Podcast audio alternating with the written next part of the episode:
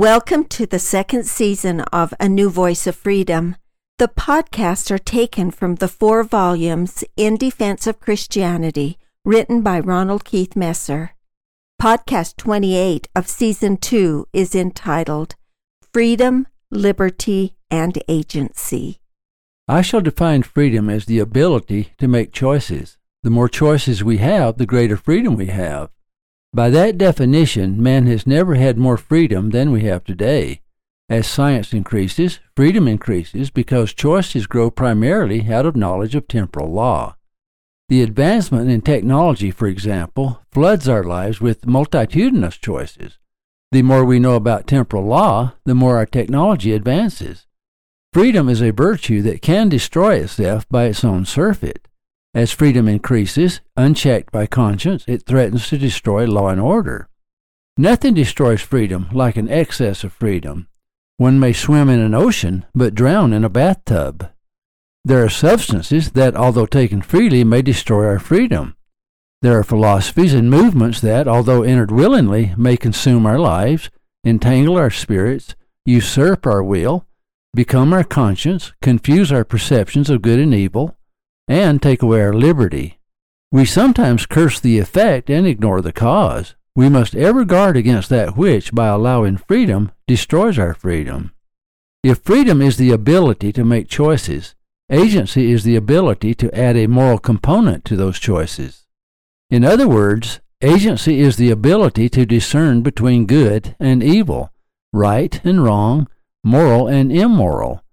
Freedom is tied to temporal law.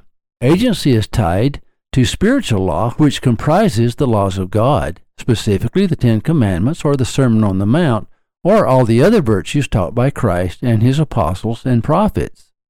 Satan entices us to do evil. Christ entices us to do good. Because we are enticed by Christ and Satan, we have agency. Few people see themselves as immoral, therefore Satan must package vice to look like virtue. The prophet Isaiah said, Woe unto them that call evil good, and good evil, that put darkness for light, and light for darkness, that put bitter for sweet, and sweet for bitter. In this podcast, I use temporal law exclusively to set the boundaries of freedom, and spiritual law to set the boundaries of agency. Freedom without agency will destroy itself by its own surfeit. Freedom comes from temporal laws. Agency comes from spiritual laws. Liberty comes from man made laws. When governments form, one of the primary challenges is to determine how much freedom people should have. Freedom determines what is possible. Moral agency determines what is good and what is evil.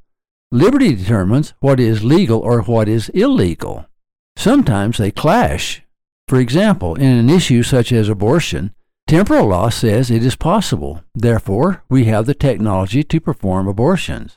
Spiritual law says it is immoral. Therefore, abortion is forbidden by God and conscience. Man made law determines if abortion is legal or illegal. Freedom does not have a moral component, but agency does. Freedom does not determine man made laws, agency does. All man made laws have a moral component, for they must determine what is legal or illegal what is acceptable or unacceptable, what is right or what is wrong. The law of nature determines what is free, in other words, what is possible. Man must determine what is not free, or more accurately, what is not allowable. The law of nature says you may kill anyone you want or steal their property. It is the law of the jungle. Man made law says, no, you can't do that.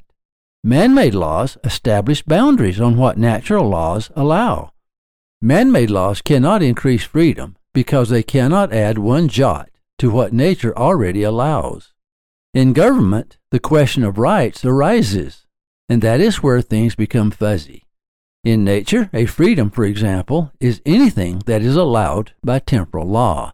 That includes, of course, lying, cheating, stealing, killing, robbing, raping, murdering, etc. In government, a freedom is any liberty permitted by the state. A right is any liberty guaranteed by the state. If man made laws determine that abortion is legal, then citizens, regardless of the moral inhibitions of religion, have the freedom under government to perform abortions. Religion has the right to say that abortion is morally wrong and warn that you may incur the wrath of God, but religion does not have the power to enforce their opinions. In a society that protects freedom of speech, the only thing religion can do is to give advice to its members. It cannot enforce its laws. If man made laws determine that abortion is illegal, then citizens do not have the right under government to perform abortions. In fact, no organization under the powers of that government has the right to perform abortions, no matter how strongly its members feel about human rights. Contrary to popular belief, government may determine what is legal and what is illegal, but a government cannot determine what is moral or what is immoral. For example, if government says abortion is legal, they cannot also declare it is moral in the eyes of God.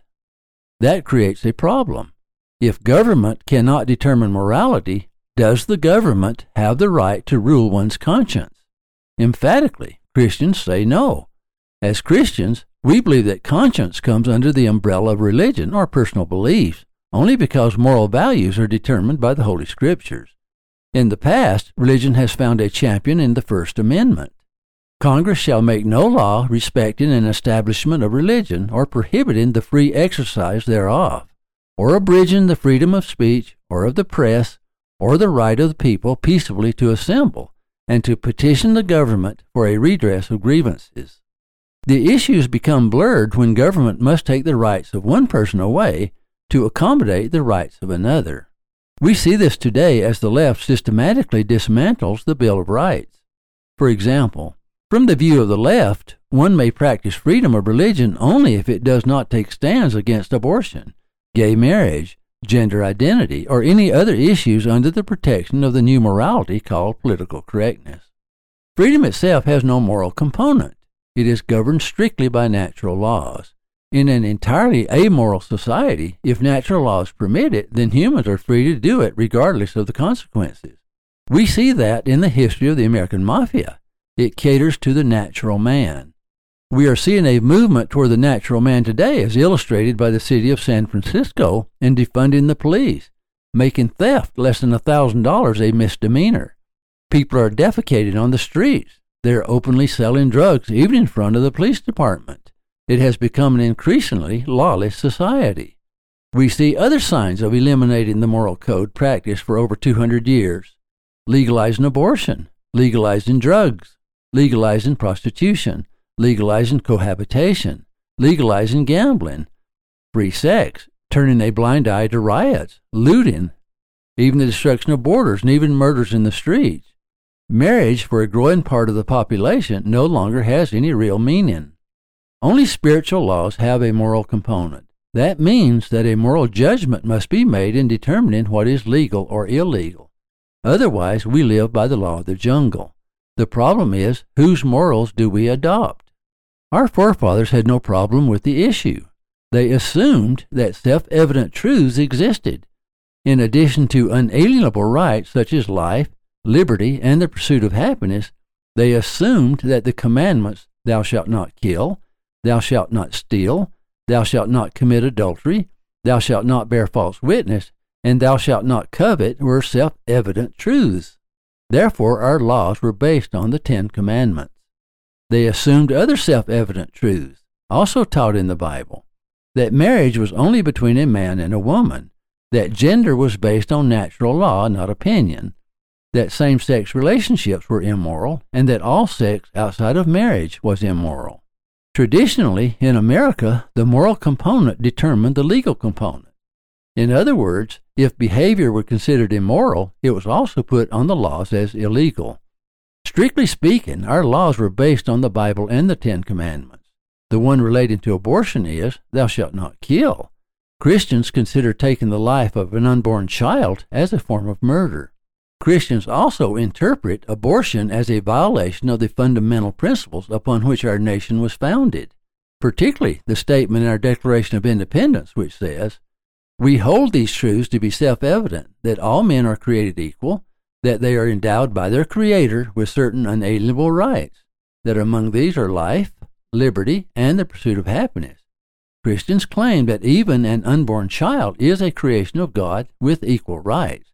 That even an unborn child has certain unalienable rights, that among these are life, liberty, and the pursuit of happiness. It is a very hard argument to dispute. Therefore, pro abortionists use a different tactic. They simply dehumanize the unborn by discarding the terms unborn child or unborn baby and insisting on the generic word fetus. Most have adopted an even more dehumanizing term, medical tissue. The act of abortion is also fraught with euphemism. Rather than kill or dismember an unborn child, which is the actual procedure, they use terms such as disarticulate. In a totalitarian state, such issues are mandated by the government. In a theocracy, such issues are mandated by the dominant religion. In a democracy, however, these issues are mandated by majority vote. The Declaration of Independence states that to secure these rights, governments are instituted among men, deriving their just powers from the consent of the governed. If we continue in the present direction, both the Constitution and the Bill of Rights as we know them will be discarded, and in their place a new Constitution and a new Bill of Rights that accommodates the so called new morality of the left will take their place.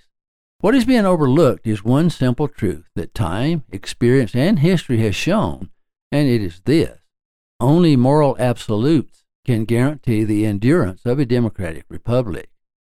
All one must do is to look at the increase in lawlessness, civil unrest, class division, violence, dissension, breakdown of law and order, disregard for rule of law, disrespect for flag, disrespect for history, disrespect for memorials and monuments, and utter disregard for truth, and we will see where the present trend is taking us. Thank you for listening. Watch for our next podcast. In Defense of Christianity is available at ronaldmesser.com.